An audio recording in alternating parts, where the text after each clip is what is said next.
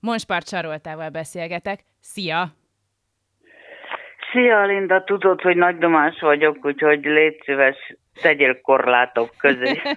Meg fogom oldani, remélem. Mesélj egy kicsit arról, hogy te, amikor én ahányszor találkozunk, mindig nagyon vicces dolgokat csinálsz. Sosem felejtem el, amikor egyszer egy konferencián voltunk együtt, és ott mindenféle panelbeszélgetések mentek, és akkor egyszer csak megkaptad a szót, és azt csináltad, hogy nagyon jó, most mindenki álljon fel a székéből, kicsit mozgassa meg magát, kicsit jobbra, kicsit bal, és megmozgattál egy ilyen komolynak tűnő, több száz fős tömeget, hirtelen mindenkinek jó kedveled, de olyan dilis voltál. Te még ma is ilyen dilis vagy? Igen, sőt, szerintem egyre jobban, mert, mert ha ilyen nagy tömeg van, meg volt már ilyen, hogy miniszterek ültek nyakkendő zakkó az elsősorban, és először csak néztek rá, mint egy hülyére, de aztán én megmondom, hogy itt mindenki csinálja, és az elnök is, meg aki a hátam mögött ül általában az asztalnál, aki a pódiumon. Szóval akkor végül ők is csinálták. Sőt, Gödöllön volt egy ilyen EU sportminiszterek konferenciája, jó sok emberrel, ott is fordította a tolmács, és akkor csak néztek, néztek, de végén sikerült. Szóval ez mindig jó arra egy, hogy tényleg egy kicsit fölébredjenek, egy kicsit megrázzák magukat, és utána egy kicsit jobban odafigyeljenek. De te miért csinálod? Ezért, hogy, hogy vagy mi, hogy egy színfolt legyen? Vagy, vagy te miért Igen. ezt? Igen, én azt hiszem, hogy ez egy, egy ilyen kis tarkító színezzék az előadásomban. Tehát most, amikor legtöbbet a nyugdíjas klubokba járok vidékre, vagy, vagy műfázba, vagy, vagy könyvtárba, de a leg, legnagyobb része, létszám azért 60 pluszos, akkor a végén mindig megmozgatom őket, hogy ne csak beszéljünk arról, hogy fontos, hogy rendszeresen mozogjunk, hanem akkor most egy ülőgimnasztika következik. És ebben mindig vannak ilyen humoros hülyeségek, nyilván hallottad akkor is, meg most egyre többfélét kitaláltam, és, és akkor meg jó kedvük is van. Hát igen, ez, ez tutira így van, és ráadásul, bár tudod mit, hogy neked sose volt rossz kedved, amikor nem volt kedved jó kedvet sugározni másoknak, és nem volt kedved megmozgatni őket, vagy te akkor mit csinálsz, amikor nincs kedved az egészhez? Nem, ilyen nincs.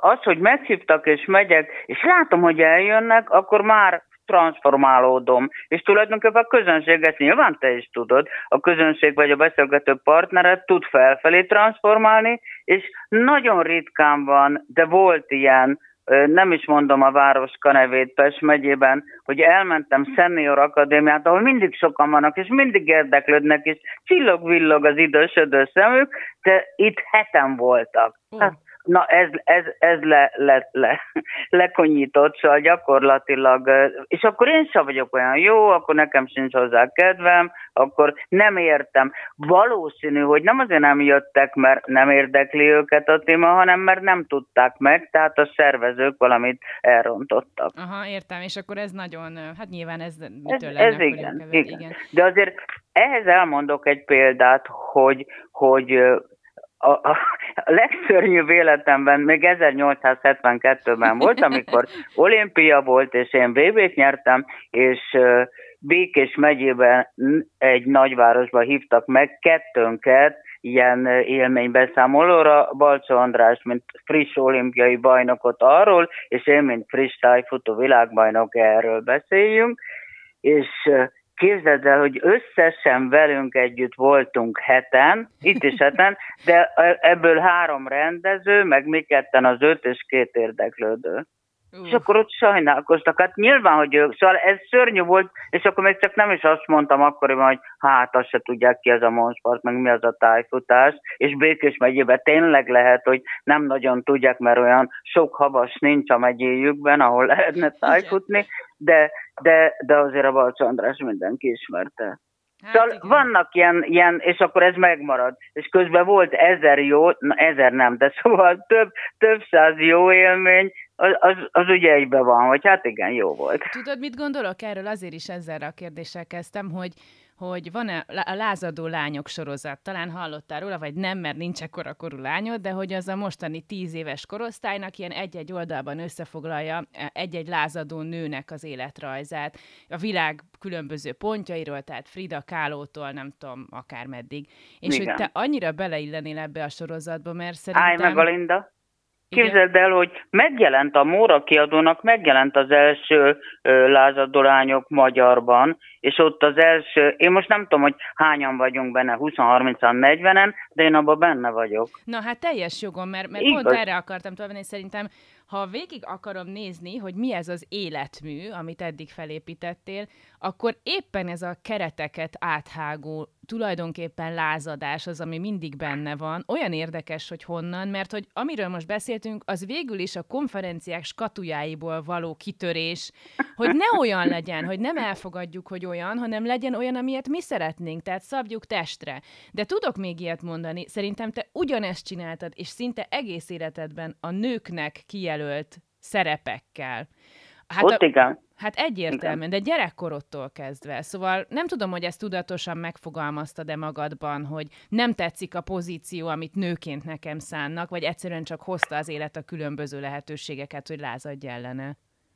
Szóval sokáig, ahogy az utóbb mondtad, hogy hozta lehetőségeket és lázadoztam, és aztán azért egyszer megfogalmaztam, azon kívül, hogy soha nem éreztem magam, és nem is voltam, és nem is vagyok feminista. De, de tényleg szóval ilyen egyszerűen, hogy a társadalmasban kiderült, hogy nincs éjjeli verseny nőknek, csak a férfiaknak. Hát mondom, micsoda marhaság ez. Na, na, külföldön indultam el először Dániában, és rögtön, mivel fogalmam szó volt róla a kis hülyének, hogy, hogy éjjel nem lehet annyira gyorsan futni a sötétben, mint nappal, úgyhogy el is törtem a kezem. De kikötöttem egy nagyon helyes kis Dán kórházban, ahol rögtön reggel a, a többi gipszesek közölték velem, nekem csak a karom volt gipszel, még mázlista voltam, hogy jaj, magyar, hát ők tudják, Puskás Piroska puszta. Tehát ott egy Dán kisváros kis kórházában magyar, akkor jött, de hát ez ugye a het, múlt század 70-es évei voltak, Um.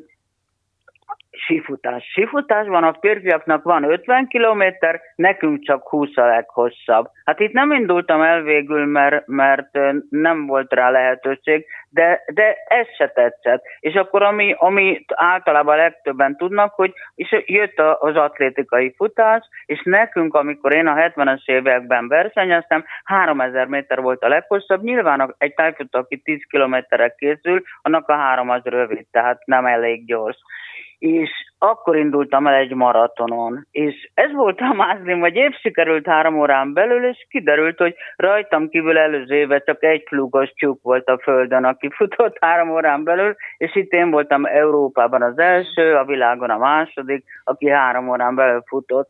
Ez akkor már nyilván te is hallottál róla, és sokan a, a Catherine Schwitzernek Persze. a bostoni maratonjáról, igen, 67-ben, Szóval az, az ne, ez enyém 72-ben volt, de ő 67-ben nem, nem futott három órán belül, de de őt ki akarták fizikálisan húzkodni a rendezők a nem tudom hanyadik kilométernél, és a barátjával futott, aki ráadásul azt hiszem, ha jól emlékszem, diszkosos vagy gerejes volt, úgy igazából, és ő ilyen nagy darab szép fiú, úgyhogy ő, ő aztán arrébb tette a rendezőket. Na de figyelj, és a ebből, ebből azért van, amit hogy? megértek, tehát hogy azt, hogy a három kilométer kevés annak, aki tizen kilométereket fut, ez egy teljesen logikus dolog, racionális, de abban mi zavart téged, hogy mondjuk a nőknek nincs nincsen éjszakai verseny, vagy hogy nincs bizonyos távú verseny. Szóval ez igazából miért zavart? A megkülönböztetés miatt, vagy praktikus okok miatt?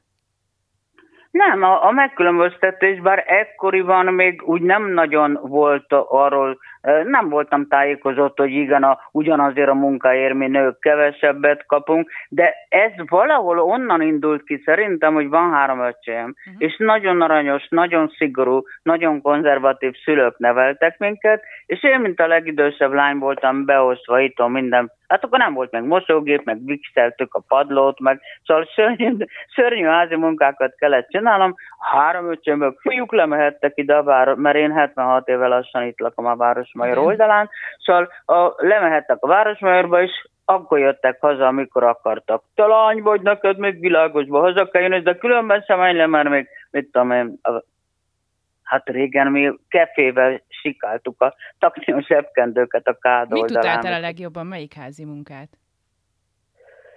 Hát, talán a vasalást. Ez gondolom a, máig megmaradt. Azt 76 éve utálom, pedig megmaradt, igen. No, de itt aztán bevezettem, pláne, hogy nem nagyon értem rá, meg nem voltam itt, hogy mondtam a Péternek, a férjemnek, később a Botonnak, a fiamnak, hogy olyan inget vegyetek, hogy ti vasaljátok. Mert ugye aztán vége lett annak a nagy nylon korszaknak, amikor még Bécsből hordtuk a ballonkabátot, meg a nylon harisnyát, meg a nylon inget. Igen. De igen. te ezeket mind nem ismered, mint fiatal. Hát, de tudom, miről beszélsz, abszolút. szóval ért, a gyűlöletet is értem, meg az alapanyagokat is értem. Szóval az az igazság, hogy gyerekkorodban felhorgattál a kijelölt pálya ellen. Egyébként minek szántak téged a szüleid, ha már azt mondod, hogy helyesek, aranyosak, de konzervatívak voltak? Igazából nem szóltak bele, tehát én először gyerekorvos akartam lenni, hogy segít, mert egy nagyon aranyos gyerekorvos bácsink volt. De aztán e, ez nagyon hamar elmúlt, és akkor édesapámtól örökölve egy kicsit ilyen bohó szumrista, tehát lehet, hogy már mondtam valahol, hogy a János Vitézt előadtuk az általános iskolába énekelve, én voltam az öreg trocsos francia király. Uh-huh. És a, aztán a gimnáziumban is szal, csupa ilyen, ilyen ö, komikus, meg bohóc szerepem volt, és akkor hú, mondom, hát ez tetszik is, meg megy is, akkor most én megyek bohócnak vagy komikusnak. És akkor kiderült, hogy a felvételire, a színre oda szavalni kell, a versekkel viszont bevallom őszintén, ami nem szép dolog, de mindig hadilában álltam. A Tehát, megtanulásukkal, vagy magával a formával? Nem, a, ahogy ők mondják, meg ahogy nekünk a érdekes módon az általános iskola négy évében és a gimnázium négy évében, szóval nyolc magyar tanárom volt. Az Aha. kicsit sok, tehát minden évben más. Kettő, hogy mindig, hogy Azért írta X úr, hogy a vörös pipacsok, vagy piros pipacsok, mert a kommunista pipacsok, na és akkor, de, de mindegy, hogy melyik oldalra politikailag, vagy hogy magyarázta, de én mondom, hát hogy a fenébe gondoltam volna ez a fickó piros pipacsról. A pipacsnak egy baja van különben, hogy gyönyörű kint, és amíg hülye az ember és leszedés hazahozza, hát, akkor jön rá, hogy egy nap múlva ki kell dobni, mert Na, nem várj, most arra, erre még visszatérünk, de, de hogy szóval, hogy nem volt sok jó magyar tanárod, tehát nyilván ebből is lehet, hogy az nem, ezért aztán nem lettél komikus. Oké. Okay. Igen, de az, ami a jó belőle, hogy én végül matek fizika szakos tanár lettem, tehát azt végeztem az eltén, és egy tanár az mindig jó, ha egy picit rendelkezik színészi vénával, és nem egy ilyen uh, unalmas, lassú, Na, monoton. és el is érkeztünk nem. a lázadásod második, vagy harmadik, vagy nem tudom, hanyadik terepéhez. Yes hogy a tanári hivatást is valahogy a magadra akartad formálni. Tehát azt mondtad, hogy ez így uncsi, főleg a matek fizika, ott azért sok diákot vesztünk szerintem rögtön az elején, nem? Gondold hát rossz mert tanár, alsóban. Igen. Hát fizika az csak felsőben van, de matekban már második, harmadik osztályban elveszítik a diákok felét, pedig ott még csak összeadás van, meg kivonás. Na lényeg a lényeg, hogy te úgy gondoltad, hogy ez se legyen olyan, amilyen. És azt olvastam valahol, hogy tanítottál kicsiket egy évig. Ötödikeseket, igen. Igen, igen, ilyen, hát ők kicsik tulajdonképpen, mint egy tíz évesek a Soroksáron, ugye? Ráadásul egy énekzenei általános iskolában Pontosan. nyilván ott a matematika, fizika egy, hogy is mondjam, megtűrt tantárgypár, de hogy téged vártak a hév megállóban a diákok, annyira szerettek. Ez, ez így igaz, és akkor még nem is voltam világbajnok, szóval nem lehet azt mondani, hogy azért, mert hú, hát a tanárni az élsportoló, mert ez a 67-ben végeztem, tehát a 67-68-as tanévben volt Soroksáron, és tényleg vártak, de, de ilyen volt, hogy mértamból akkor ugyan, hogy a téglalap, meg a négyzet területe kerületen, na mondom, gyerünk, hozzunk, mondtam nekik, hogy kell hozni centimétert, vagy ilyen szóstokot, szalamérőszalagot, és akkor kimentünk a játszótérre a Suli melletti parkban, és ott méregettük a homokozót, meg a különböző téglalap és négyzet alakú dolgoknak a kerületét. Hát egyből meg tudja tanulni akkor, hogy a két A meg a két B, mintha fölírom a táblára, és ott ügyeskedek. Szóval próbáltunk, sőt, elvittem őket kirándulni, és pont ilyen júniusi cseresznyeérés volt, de meg iskolai időben, és kint a, a különben ez is ilyen Nagykovácsi felé, de, de a budai hegyekben volt, az országúton gyönyörű nagy Germesdorfi cseresznyék, és mondom, gyerekek, itt most cseresznyét teszünk. De tanárnő, ez lopás, ez nem lehet. De mondom, ez a senki. Hát kim van az országúton, hát nincs is gazdája, nincs bekerítve. De nem tanárnő, én hoztam cseresznyét, mondta az egyik, együk meg az, de. Alig tudtam őket meggyőzni, hogy ezt megehetjük. Alig tudtad meggyőzni a diákjaitokat, hogy lopjatok együtt cseresznyét? De nem, hát ez a senki földje. Na jó, értem. Ez a matekóra keretein belül történt? Igen. És akkor mit csináltatok? Mindenki számolja meg hány cseresznyét szedett, vagy mi? Nem, most már erre nem emlékszem mindenre, meg, meg azért sajnos az az igazság, hogy nagyon sok mindent ez a rohadt kullancs, tehát a kullancs betegségem az elvitt a fejemből. De Tényleg? Most sok így... mindenre nem emlékszel emiatt? Igen, igen, igen. Sőt, néha szoktam mondani a fiúknak is, hogy, hogy mondom, hát veled nem is csókoloztam, mert nem emlékszem rád, és kivitt a, kivitt a kullancs enkefalitis.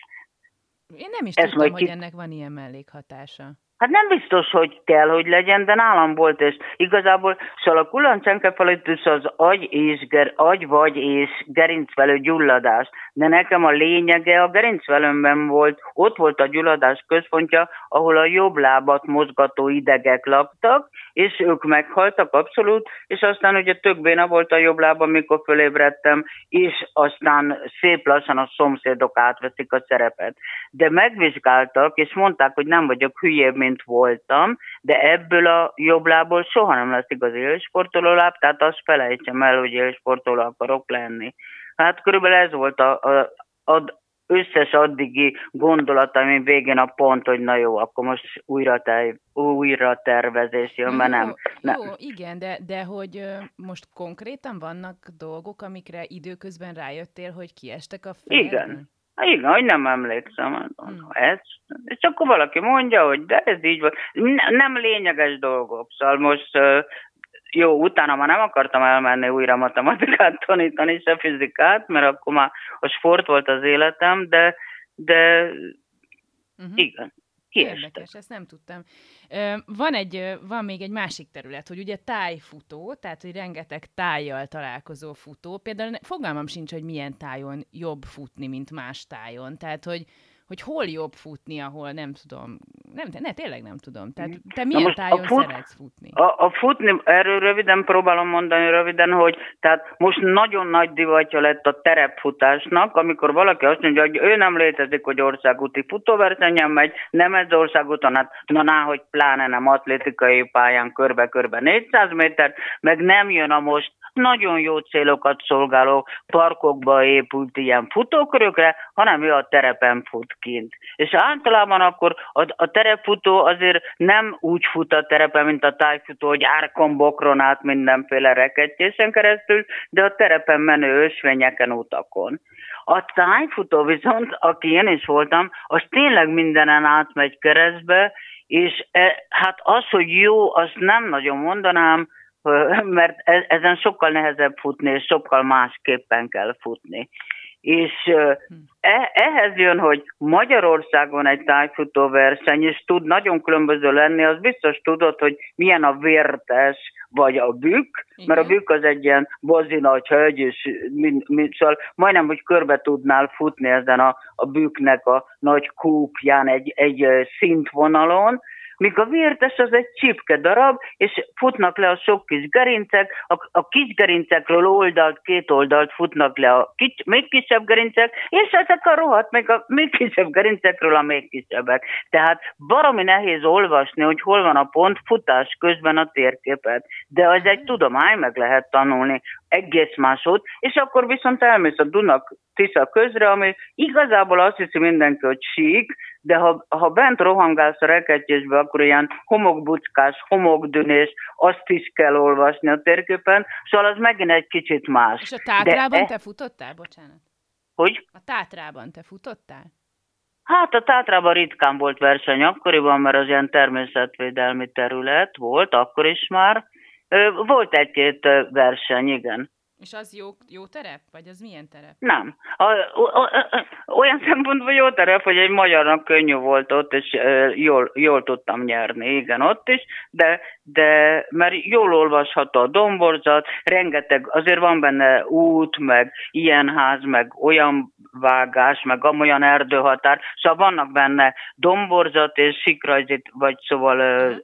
erdészeti zöld, meg kék színű támpontok is, De hogyha ha valaki fut Skandináviában, hát az aztán a marha nehéz, mert van, volt olyan Svédországban, hogy egy 10 kilométeres női versenyen nem láttam utat és ösvényt se. Tehát csak a terepen mentem, a rajtól a célig, akarom mondani, futottam, ahol rajta vannak a mocsarak, rajta vannak a 80 cm-nél nagyobb kövek, sziklák, na de futsz, és ott van egy csomó szikla, és most melyik van a térképen, mert a, mit tudom én, a, az, az van a térképen, hogy a északi szikla keleti lábánál, és ott látsz egy csomó sziklát, uh-huh. nyilván onnan afelől jössz, hogy nem a keleti felől, tehát nem látod, és, és ami csak 60 centis, az nincs rajta, de ami 70 meg csak, na, nehéz, és ezért akkoriban az elég nagy szó volt, hogy, hogy végül a, ne, a skandinávok, akik ennek az urai voltak ennek a sportnak,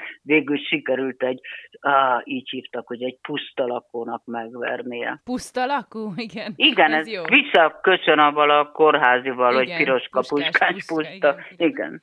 Ha valaki ennyi időt töltött a tájban, ez furán hangzik, tudom, de Igen. hát így van, hogy neked például otthon a falon vannak szép tájképek. Te szereted a tájleírást? Szereted azokat nem. a könyveket, ahol hosszan ecsetelve van, nem tudom, a Kárpátok, hegycsúcsai, vagy szóval érted? Te nem. szeretsz így foglalkozni a tájjal? Nem.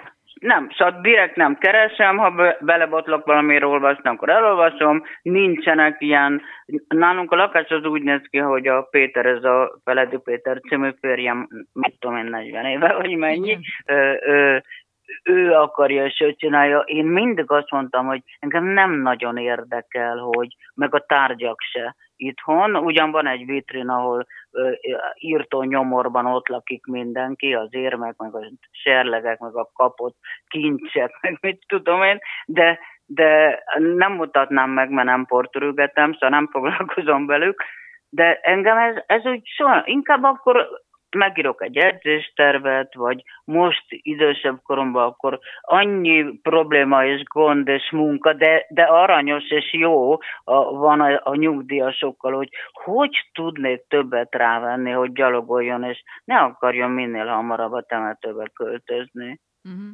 De mi az, ami mégis fontos neked? Hogy mi az, ami fontos, hogy körbevegyen? Most érted, lehet, hogy akkor egy munkaeszköz, amin jó írni egyáltalán ilyen edzésterveket. Tehát lehet, hogy te baromi jó vagy mondjuk ilyen technológiai kérdésekben, hogy milyen számítógépe legyen az embernek, vagy milyen telefonja. Nem tudom, csak kérdezem, hogy mi az, ami fontos? Nem, ez, ez, ezek is olyan tök egyszerűek, és, és normálisak, meg, meg igazából szóval a nagyon drága, nagyon frankora nincs is lehetőségem de vagy nem volt, vagy nem tudom, hogy kell mondani, uh-huh. de nem, a, a, a, itt az, az én szobámban, ahol az én íróasztalom van, a, a, a számítógéppel, a, a kis hülye telefonommal, itt az ablakban van egy ilyen baromi nagy orhidea gyűjtemény, mert azt imádom. Az Elkezdtem orhidea? kapni. És pedig azt hiszem, ha valaki azt mondja, akkor hát egy mezei csokorvirág sokkal jobban illene hozzám. Igen és igaza is van, de mégis valahogy elkezdtem kapni őket, és szeretem, mert sokáig virágzanak, és virágoznak, vagy nem tudom, hogy kell mondani. Jó. Szerintem minden de, kettő helyes. de, de itt az ablaknál rögtön az van, és utána, hogy így minden kéznél van, tehát tudom, hogy a hátra nyúlok a bal, jobb, középső polchoz, akkor ott mit találok meg, amit keresek, szakanyagot, vagy újságot, vagy Szóval amikor én átálltam például az élsportból az amatőröknek az edzésterv, edzésére és edzéstervírásra, akkor kintről a rán, akkor meg itthon nem volt, most már nagyon jó újság, magyarul is, de akkor Amerikából és Svédországból kaptam és rendeltem a Ránosvöldöt, és azt olvastam, hogy az amatőrök igen, az amatőrök heti három edzéssel is le tudják futni a maratont. Nem kell hat, heti hat-hét edzés nekik. Azért olyan izgilát egyébként a családotok most, hogy uh, így gondolkodtam ezen, hogy ugye a férjed Feledi Péter, aki televíziós volt nagyon sokáig, az Ablak című műsorban is lehet látni, hírekkel foglalkozott. A fiat Feledi Botond, aki Brüsszelben él, most ő egyébként külpolitikai elemző, politológus, újságíró. Az ő felesége Durica Katarina, akinek a neve nyilvánvalóan nem ismeretlen a Pátria Rádió hallgatóinak, újságíró, író, ő is Jaj. Brüsszelben él most, ugye nekik van három gyerekük, itt vagy te, aki sportoló, világbajnok, matematika, fizika tanár, és egyébként egy ilyen, nem tudom, az ország testnevelő tanára körülbelül. Életmód karmester, jó, Jó, akkor életmód karmestere, ez így még szebb. Szóval, hogy olyan izgalmas, hogy mennyi felé ö, ágazott el a családotok, mennyi területre, hogy gondolkodtam ezen, hogy milyen lehetett nálatok otthon egy vacsora mondjuk. Tehát, hogy egy ilyen örök, pesgő beszélgetés a világ mindenféle dolgairól, a sporttól, az irodalmon át a külpolitikáig, vagy hogy képzeljem el? Hát ez régen volt így, mert azért igazából mióta a botontházas és jöttek a gyerekek, nincsen sok közös vacsora. Jó, nem szó arról, hogy most lassan egy éve ugye nincsenek itthon, és most aztán béképel is vagyunk zárva, hogy ők ide, karácsonykor itthon voltak, tényleg karácsonykor itthon voltak, de azért, ha itt három kicsi, neked hány gyereked van? Kettő. Kettő. Szóval a kettő is elég. Ha két kis gyerek ott, ott van a, a vacsora asztalnál, akkor nem lehet mély, mély beszélgetéseket folytatni, maximum, ha lefektetted őket. És itt is ez van, de... De régebben milyen szerint, volt? Szerintem ami a lényeg, hogy hogy a Botond is azt látta, hogy, hogy mindegyikünk ilyen megszállott munkamániás, szereti, ha kap, megvan a feladata, megvan a célja, akkor azt el kell érni, és, és nem rosszul elvégezni, szóval inkább csillagos ötösre, mint négy ötödre, és akkor mondja ezt egy volt tanárnő, de de ezt, ezt ő is, és nem, szóval az első kérdésem nem az, hogy hány forintot kapok érte, ha megcsinálom, hanem megpróbálom nagyon jól megcsinálni, és utána, ha kapok érte valamit, megköszönöm, ha nem kapok, akkor se ö, öntöm le magam benzinnel, és gyújtom föl, és megyek tüntetni. Szóval, ö, és ezt látta a Botond, és egy, és egy picit ő is ilyen lett, ahogy látom, de ez nem baj, ő kint azért igazából, és ez is jó, a jezsuita kollégiumnak a civil igazgatója, mert ugye az egyházi igazgató az a főnök, Igen. de és ez, ez egy tök véletlen, hogy Brüsszelben van, semmi köze az EU-hoz különben, de ez nem tudom én mióta az Európai Jezsuita Kollégium, és ő korábban a Magyar Jezsuita Kollégium civil főnöke volt itthon. És jól csinálta, meghívták oda, voltak most már a pápánál. Szerintem a következő helye lehet, hogy majd Rómában lesz. Hát ez, na ezért kérdeztem, hogy milyen izgalmas ez, hogy ennyi felé ment ez a család. Egyébként azt is akartam kérdezni ezzel kapcsolatban, hogy, hogy most nyilván itt az elmúlt századról is beszéltünk, de hogy téged például azt sosem tudtam, hogy hogy érintett, vagy mire emlékszel mondjuk 56-ból, akkor voltál 12 éves, tehát éppenséggel lehetnek emlékeid, ha bármi is, csak a lövöldözés. Hát vannak is, vannak is, mert itt laktunk, a,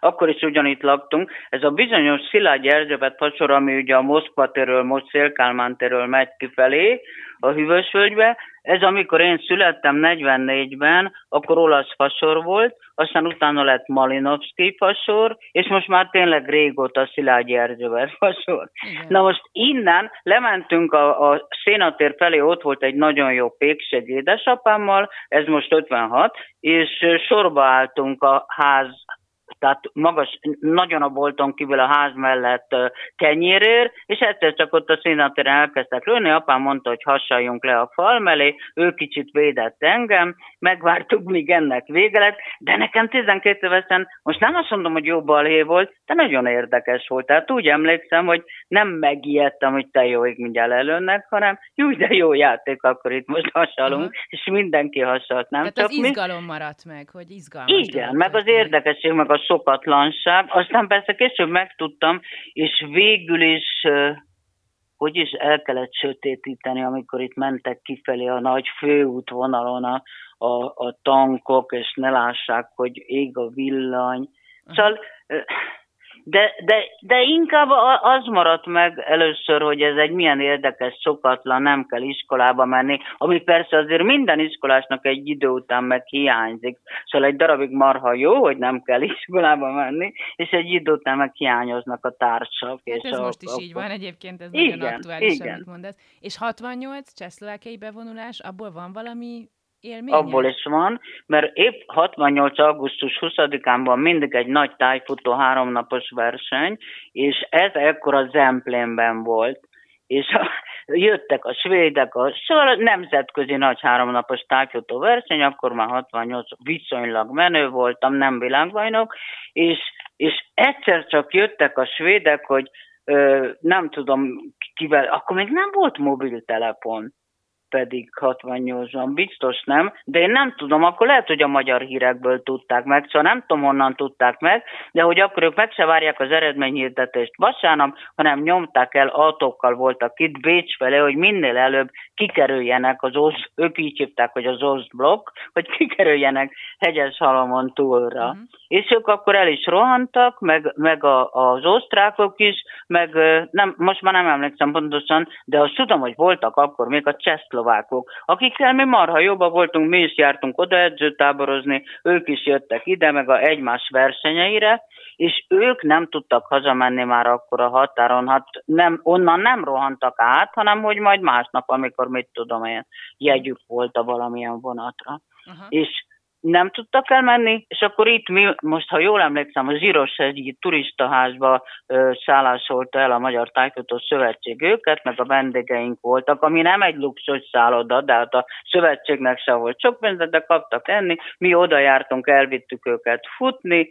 edzeni, este hülyeskedni, ott közösen vacsorázni, és és aztán most nem tudom, egy idő múlva elmehettek. És 68. szeptemberében Svédországban volt a világbajnokság, és ott is az szerint, ahogy befizettél, kaptál szállást, nyilván az oszblok országai Bulgáriától Magyarországon át Csehszlovákiáig, mi mindig a legolcsóbb helyeken voltunk, mert hát Svédországban megfizetni, szóval a szövetség nem tudta, és egy házba laktunk, volna, a csehszlovákokkal. És ők már ott voltak benn, meg a bulgárok, amikor mi megérkeztünk, és közölték, hogy akkor, ha mi ide bejövünk, akkor ők innen kimennek. És akkor rendezők ott csak tárgyaltak a mind, két vezetővel, végül minket raktak el valahova máshova, Hú, ez és nem értettük, hogy ugyanazok a gyerekek és, és úgy nézett ki, hogy a versenyzők is haragszanak ránk, hogy mi lerohantuk őket 68-ban, és micsoda augusztusában. És akkor mondtuk, hogy erről mi semmit nem tettünk, hogy, hogy Szóval ilyenekre emlékszem picit. Ú, de érdekeset meséltél, hogy milyen az, amikor a, az ember hirtelen felelőssé válik az országa tetteiért egyszer igen, csak. Mert, igen. Mert azt képviseli, ugye? Tehát az országodat Így van, magyar-magyar, ja. És, és a rendszerváltás, hogy még megkérdezzem ezt a nagy történelmi kataklizmát, amit már úgy is figyelhettél, mint, mint egy televíziós mellett élő társ, aki nyilván meg még intenzívebben figyelte. Szóval igazából mind a ketten, mint ahogy mondtam, nagyon szerettük a munkánkat. Ez egy mázli, ha valaki te is tudod, ha azt csinálhatja, amit Persze. szeret, és jól csinálja, és szívesen csinálja, te is a Péter is én is. És n- nagyon nem volt sok időnk, tehát a botondot a, a ő akkor már megvolt, ugye 81-ben született, a két nagymama sokkal többet nevelte, mint mi, de igazából én ezt tanultam, és tudtam, hogy a, a gyerek, még ha óvodában, a, a bölcsödébe, aztán napközibe jár, és csak esténként és a hétvégeken van a szüleivel, akkor is a legnagyobb hatást a szülők gyakorolják a gyerekre, a gyerek a legtöbb példát a szüleitől lopja, lesi, vagy automatikusan sajátítja el, és ez tényleg így is történt, holott nem velünk volt a legtöbbet, hanem a nagyszülőkkel. És most a kérdésedre vissza, hogy igen, a Péter rengeteget dolgozott a, a rendszerváltás idején, és uh, én meg én meg akkor 90-ben, szóval pont akkor cseréltem aztán állást, hogy állást, tehát abszolút életváltoztatást, mert addig szövetségi kapitány voltam, és sportolókkal foglalkoztam. Itt nem volt bajom a nőségemmel, nem kellett lázadnom, mert elfogadtak a, a tájfutó mhm. versenyzőknek a férfi edz, általában szinte, szinte majdnem, mint férfi edzői, és akkor találkoztam a Makara Péter szociológussal, aki a, akkor, a, akkor épp úgy hívták, hogy Nemzeti Egészségnevelési Intézet. Oda hívott téged. Igen. És azt mondja, hogy akarsz, eddig egy embert sportoltattál, a Monsportot, most akkor egy országot kapsz 10 millió lakost. Oké, okay, mondom, jövök. Ezért mondtam, hogy az országtest nevelő tanára, amit te szépen javítottál életmód karmesterre. De akkor ezek szerint ilyen tüntetni nem jártatok, vagy szóval ez nem, nem volt Nem. A, se a Péter, se én nem. Uh-huh. Ő próbált mindig, akkoriban is, hát most már nyugdíjas, hogy ez egy közszolgálati te- televízió, tehát legyünk, mutassuk be ezt is, meg azt is, beszéljünk erről és arról is. A szép elképzelések ha... a rendszerváltás környékén, aztán most is érdekelne a véleménye, hogy mit lát ebből, hogy mi valósult meg. De még egyet hadd kérdezek, hogy, hogy például azt ti megnéztétek-e, hogy rólatok jelentettek-e? A, a Péter, igen, a Péter megnézte. És te nem? És én nem, de ő kikérte az enyémet is, de rólam nem is volt. Na, nem volt el érdekes, de róla nem, biztos nem. volt. Róla volt, igen. De én erről nem szeretnék Jó, beszélni. Nem, ez az ő. Hogy ki meg, hogy ez az ő dolga, igen. Én azt tudom, hát akkor még menő voltam, és egyszer csak behívattak a Tájfutó Szövetségbe, és a, de ez a 70-es évek közepe. És akkor jött egy ilyen ballonkabátos ember, ahogy akkoriban mindig ballonkabátos, és így a gallériát megfordította, hogy ő mit tudom én, micsoda, kicsoda, mutatta a főtitkár úrnak, és akkor engem vallatott, ami írtó érdekes, egy nagyon helyes osztrák férfi versenyzőről. Ez a srác ugyan, úgy emlékszem, nem udvarolt nekem, tehát semmi közöm nem volt hozzá. Azt tudtam, hogy egy osztrák válogatott, tehát viszonylag sokat találkoztam, és katona volt. És erről ö, faggattak, tehát ilyen emlékem van. Uh-huh ebben a témában, de hát semmi okosat nem tudtam mondani azon kívül, hogy csinos hapsi és, és jó versenyző. De legalább ezt elmondhattad, és hát dokumentálva van. Ja. Na, még egyet akartam, ami viszont nagyon aktuális, hogy most itt ez a karantén, te most például sportolsz? Hát ez azért nem jó kérdés egészen, mert én... Igen, tudom, miért nem jó kérdés. Igen. Azért nem jó, mert én már nem tudok futni, és csak gyalogolni tudok, de most már csak bicegni, sántán haladok, ráadásul egy bottal. Ez kettőért van, az egyik ugye van a sántalában, de hát ez sokkal jobb volt régen, és az utóbbi három évben küzdködök, nem szeretnek róla sokkal többet mondani, egy rákbetegséggel, amiből kifolyólag a, a háromszor hat az 18 kemó, az annyira mindenemet tönkretette, hogy a járásom is csak annyira megy, hogy bottal járok. Tehát csinálom a gyaloglóklubokat, a bemelegítést azt egy helyben vagyok szinte, tehát a gimnasztikai gyakorlatokat tudom mutatni, a számat tudom jártatni, a humorérzékem nálam van, de utána vannak mindig ilyen kis alcsoport vezetőim, hogy a hosszú, a közepes és a rövid távra ki a vezető, aki elmegy a csapattal, és az nem én vagyok. De, de tudom, most a karantén... Akarsz, értem, értem, de hogy nem akarsz erről sokat, de hogy, és hogy állsz ezzel a küzdelemmel? Érted, hogy... Hát ilyen váltakozóan a rohadt, hol, hol jobban előttör, hol én vagyok egy kicsit jobb, jobb, jól érzem magam. Most még mondom egy pillanatot, hogy tehát a karanténban nincs gyaloglás, de minden reggel én viszem le a kutyánkat a Városmajorba egy órát legelni, és délután este felé meg a Péter. Tehát ez a mozgás megvan. Bot, kutya, Városmajor. És ez jó, egy óra mozgás. Amit meg kérdeztél, mit is kerestél? Hát, hogy hogy állsz ezzel, hogy... Ja, igen, a betegséget. E, ezt hogy, így, bocsánat, én nem tudom, hogy, hogy ez köztudottál, hogy neked milyen...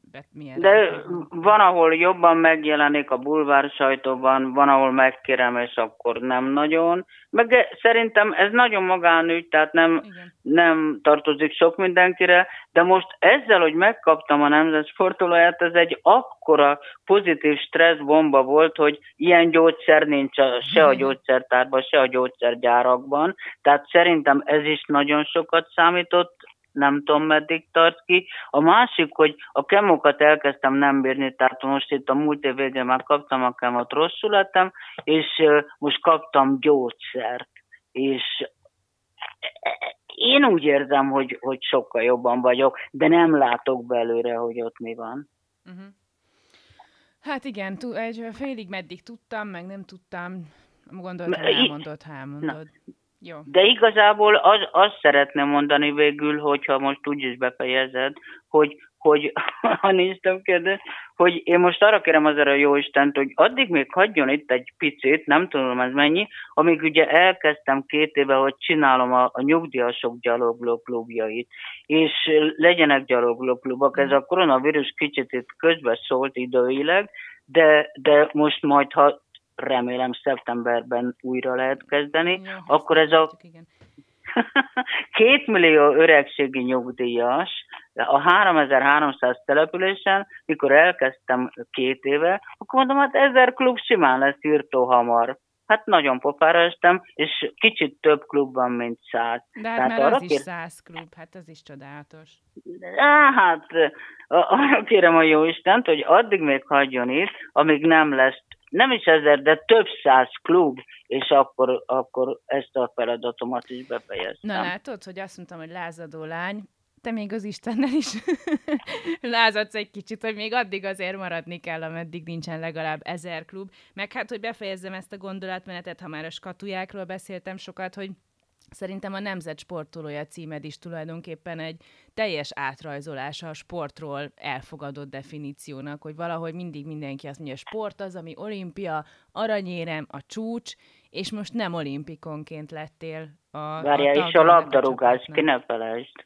Ne, ki ne? Úristen, el ne felejtsem. Na, Magyarországon, ja, Magyarországon a labdarúgás és a 16 kiemelt olimpiai sporták, de az olimpiai, és és én azért örülök, hogy végül maguk az olimpiai bajnokok szavaztak be maguk közé, hogy akkor igen, ahogy mondtad, hogy egy pici áttörés, hogy egy nem olimpiai sportág, egy fantasztikusan skandináv sportban, amit nem lehetett itthon edzeni, igaz, nem lehet itthon edzeni, mert az atlétapálya mindenütt 400 méter, az úszoda mindenütt vizes, a birkozó szennyeg minden, szóval nagyon sok minden ugyanolyan minden országban, a tájfutás nem. És, és azért ebben, ha valakinek van eredménye, az, az szerintem is ér valamit, de mondok egy utolsót, utánit, hogy 93-ban a Fanándor csinált egy megszállottak klubját, ami azoknak a nemzetközileg sikeres, eredményes sportolóknak a gyűjtőhelye lett, azaz a klubja, akik a nem olimpiai sportágakban. Tehát ott volt a Fannándor, a Gál József, akivel körbehajózta, a Nándi volt jó sokáig a klub elnöke, és benne volt Besenyei Péter, a Vitorlázó repülő, nem, igen, igen repülős, nem, csak most nem tudtam, hogy Vitorlázó a repülője, de szóval nem Vitorlázó, de repülős, mondjuk így, igen. igen. Benne volt Erős Zsolt, aki szegény meghalt, Hegy és már nincs köztünk, de, de benne volt Bérces Edith, aki egy ultrafutó volt, a 90-es években voltak azt hiszem a legjobb eredményei, ő is fantasztikus, ami ultrákat és nemzetközileg világbajnokságokat futott, alig hallott róla úgy hivatalosan a, a magyar név, mint ahogy most van a Lubic Szilvi, őt már többet, vagy, vagy a Szőnyi Ferenc másik ilyen ultratriatlonista, tehát ők is tagunk, vagy most a Kopár István, aki megint körbe vitorlázta, vagy hajózta, nem tudom milyen módon a földet, szóval azért nem akár kiknek a gyűjtőhelye, nem akármilyen teljesítmény, nem összehasonlítva, mint hogy a zöldségboltban se lehet azt mondani, hogy ki szereti jobban az almát, vagy az őszi barackot, vagy a málnát, de, de itt vannak nemzetközileg nagyon ütős sportolók, és az olimpikonok közt is vannak nagyon ütős sportolók. Legyen ez az árszó. Köszönöm. Én nagyon köszönöm, hogy beszélgettünk egy kicsit, és, és gyógyulj, és győzd le. Jó? Köszönöm szépen. Én is köszönöm. Szia, szia. szia.